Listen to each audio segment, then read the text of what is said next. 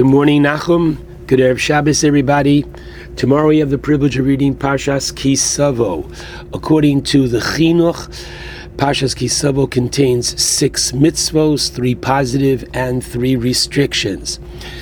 Wow, a lot is going on. First of all, this Motzei Shabbos, the Ashkenazic world begins the recitation of Slichos our Sephardic brothers have been saying slichos, and we thank them profusely since Rosh Chodesh Elul.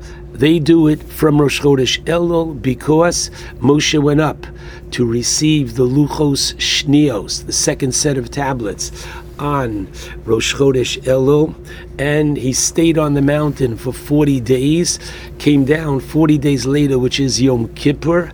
So these 40 days have a special significance to the Jewish people, and therefore they awaken early and recite slichos early each morning, infusing into these days the very special character of appreciation of Hashem's closeness to Klal Yisrael. Minog Ashkenaz is to start minimally four days before Rosh Hashanah. This year, when Rosh Hashanah is on a Sunday night, and we don't have four days before Rosh Hashanah, in the week of Rosh Hashanah, we start on the previous Motzoi Shabbos. We always start on a Motzoi Shabbos so that there is uniformity and understanding throughout the Jewish world. Why four days? So the rabbis tell us based upon psukim, A, in Parshas Bo, and B, in Parshas Pinchas, that when a person brought a korban, the korban had to be inspected for four days prior to its being offered to see if there is a mum, a blemish. The four days were, it didn't have to be a long inspection, but if you missed a blemish on the first day, second day, third day, you would pick it up by the fourth day. Similarly, interestingly, in conjunction with the Karbanos Musaf of each of the holidays as found in Parshas Pinchas.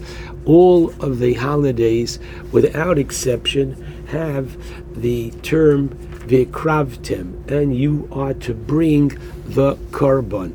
There's only one exception to that rule, and that is regarding Rosh Hashanah. In chapter 29, Pasuk 2, the Torah says, Va'asisem ola. You are to make an ola.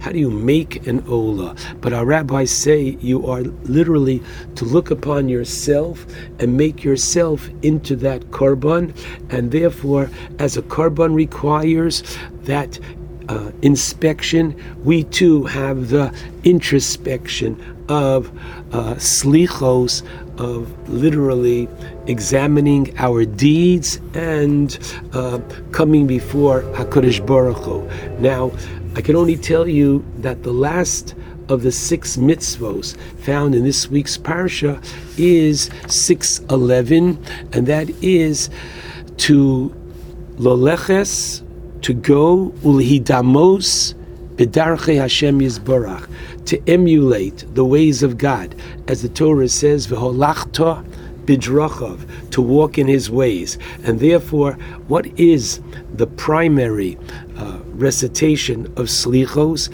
as found in the Gemara, Rosh Hashanah, Yud Zayin Amid Beis? The Gemara there says, taught Rabbi Yochanan that Hashem said to Moshe when he gave him the Yud Gimel Midos, the 13 attributes after the sin and forgiving for the sin of the golden calf, Hashem Hashem, Keorachum v'chanun, so Rabbi Yochanan teaches that Hashem says to Moshe and the Jewish people, when you're going to be in trouble, this shall be the formula that you are to Ya'asu lefanai kaseder hazeh. You are literally to perform this uh, recitation. Now, what does that mean? There is no such thing as a magic formula within Yahadus. There's no Ahabdul Elif Abdolos abracadabra. What is there? When we say the Yud Gimel Midos, what we're saying is Hashem, I want to be to the best of my ability like you. As you are Rachum V'chanun, I want to be Rachum V'chanun. As you are Erech Apayim, as you are slow to anger, I want to be. And therefore, by Yasu Lefanai, I'm making a commitment and I'm saying to Hashem, please don't judge me for the way I've been, but judge me, please God, in the way I will be based upon my commitment, based upon my recitation, and taking upon myself these Yud Gimel Midos. These 13 Midos are the essence of Slichos. Now, let's get to our exciting parsha of Kisavo. There is so much here. And first of all, understand that this Shabbos we fulfill the Takonas Ezra as found at the end of the Gemara Megillah, that we are to read the brachos and klolos, the tochacha, as found in the second half of Parshas Kisavo, tichle shana Vikillo Seha, and may it be that the year, with all its challenges, should please God come to an end, and Tachel Shana, and the next year, please God, should come with Birchos Seha. Now, secondly, what you have at the beginning of Parshas Kisavo is the mitzvah of likros alabikurim.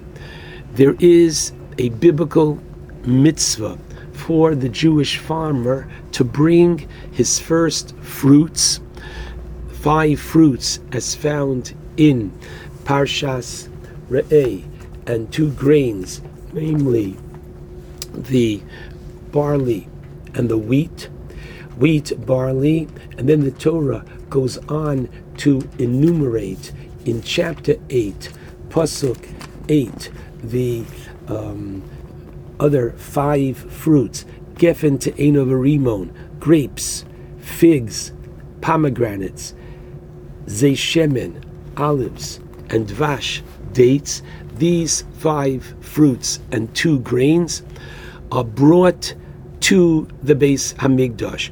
The mitzvah of bringing them to the Bais Hamikdash is found in Parshas Mishpatim. In this week's Parsha, there is the recitation that comes with the bringing. And in this recitation, the Jew says to HaKadosh Baruch Hu that I have, uh, I thank you, Hashem, for taking us out of Egypt. I thank you, Hashem, for uh, bringing us to this land. I thank you, Hashem, for giving us and giving me specifically this um, first fruit, right? The exact lashon that he says is very powerful. Viator, and now hinehe vesi, I have brought rachis prio adama, literally the first of the fruit of the land, asher nosato li, that you have given me. The Jew recognizes and realizes that even though he is the farmer and he's done everything that he could to water and to do all the preparations so that the fruit and produce should grow, ultimately, it's the recognition that it all comes from him. And when Vionisa Viomarta, when he begins, and interestingly, he begins even by um, noting the earliest of Jewish history in terms of our grandfather Yaakov and how he had to come down to Mitzrayim. And the rest, as we say, quote, is history. So there are no less than five different psukim that the Jew recites. Basically, all he's saying is, thank you for the fruit. However, once a Jew says thank you to Hashem, he can't limit it just to. And Viomarta a love says Rashi she'eincha kafoi tova. I am not an ingrate. I appreciate all which we have done. And the this is such a very important and powerful idea that the Jew recognizes Hakadosh Baruch Hu, but he doesn't only recognize Hakadosh Baruch Hu in the larger, grandeur things. Bereshis bara lukim esa shamayim ve'esa aretz. Look at this incredible, vast world. But in reality, he recognizes Hashem in the small things, in the fruit that Hashem gives us. And I think this is such an appropriate idea for where we find ourselves now in Chodesh Elul. The Baal HaTanya in his Likutei Torah on Parshas Re'eh describes Chodesh Elul as Melech Basodeh, literally, that all year long the king is in his palace and the king is on his throne. And for man to get to the king, you've got to make an appointment. You have to try to, who do you know, how do you know, etc., to get there. However, in Elul, he is there in the Sadeh. He's out in the field. He's there for man to approach him. And this is such a powerful idea. What are we doing in the beginning of this week's parsha? We're taking the fruit and produce of the sadeh, and with that, we are forming that close relationship with Hashem. We do this all year long with Birkas Hanenin, with the brachos that we recite before we benefit from the different foods. Think about it. You're about to have a cup of coffee. So, Baruch Atah, blessed are you, Shakol Niyebid Varo, that everything comes in thanks to you and your willingness, your speech, your having brought this into being. But that's not all we say. Amazing. You're about to drink the cup of coffee, and what do you say? Not just Baruch Atah, but you say, Hashem Elokeinu Melech Ha'olam. By drinking a cup of coffee, the Jew has the ability and obligation and privilege, listen carefully now, to acknowledge that He is King of the universe. It's not just, once again, in the majestic, it is in that very powerful every day. And this is Bikurim, taking it from the Sadeh, and this is in contrast to what we're going to be doing on Rosh Hashanah. On Rosh Hashanah, Mirz Hashem, we're going to be um, reciting various piyutim, all in praise of Hashem, but amazing. Many, many of these piyutim are way beyond us to give us that incredible sense of awe and reverence. And so I have open in front of me, and this is going to sound familiar to us who will be reminded of the piyutim. And what do we say on Rosh Hashanah? Hashem Melech, Hashem Malach, Hashem Yimloch Liolam Va'ed. We acknowledge His kingship. And Kol Shin Ane Shachak Ba'omer Madirim. All heavenly angels give expression to your might.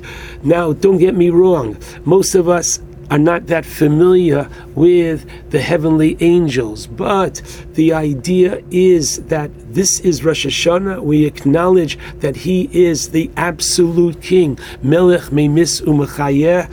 And now we are in Elul. And now, if we can't bring the Bikurim, but you can make a bracha today on the fruit that you're going to eat. You can make a bracha today on the cake that you're going to eat.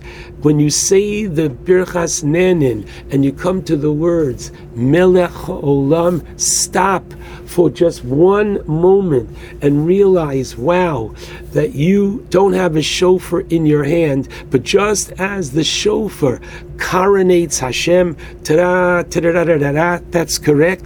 So we too, with our Birchas Ne'anin Shakol Niyebid Varo Borei Priya Adama Borei Priya Eitz, all these different brachos, and Amir Hashem tonight, Borei Pri Hagafen, that you're going to recite in conjunction with your Kiddush, Melech HaOlam.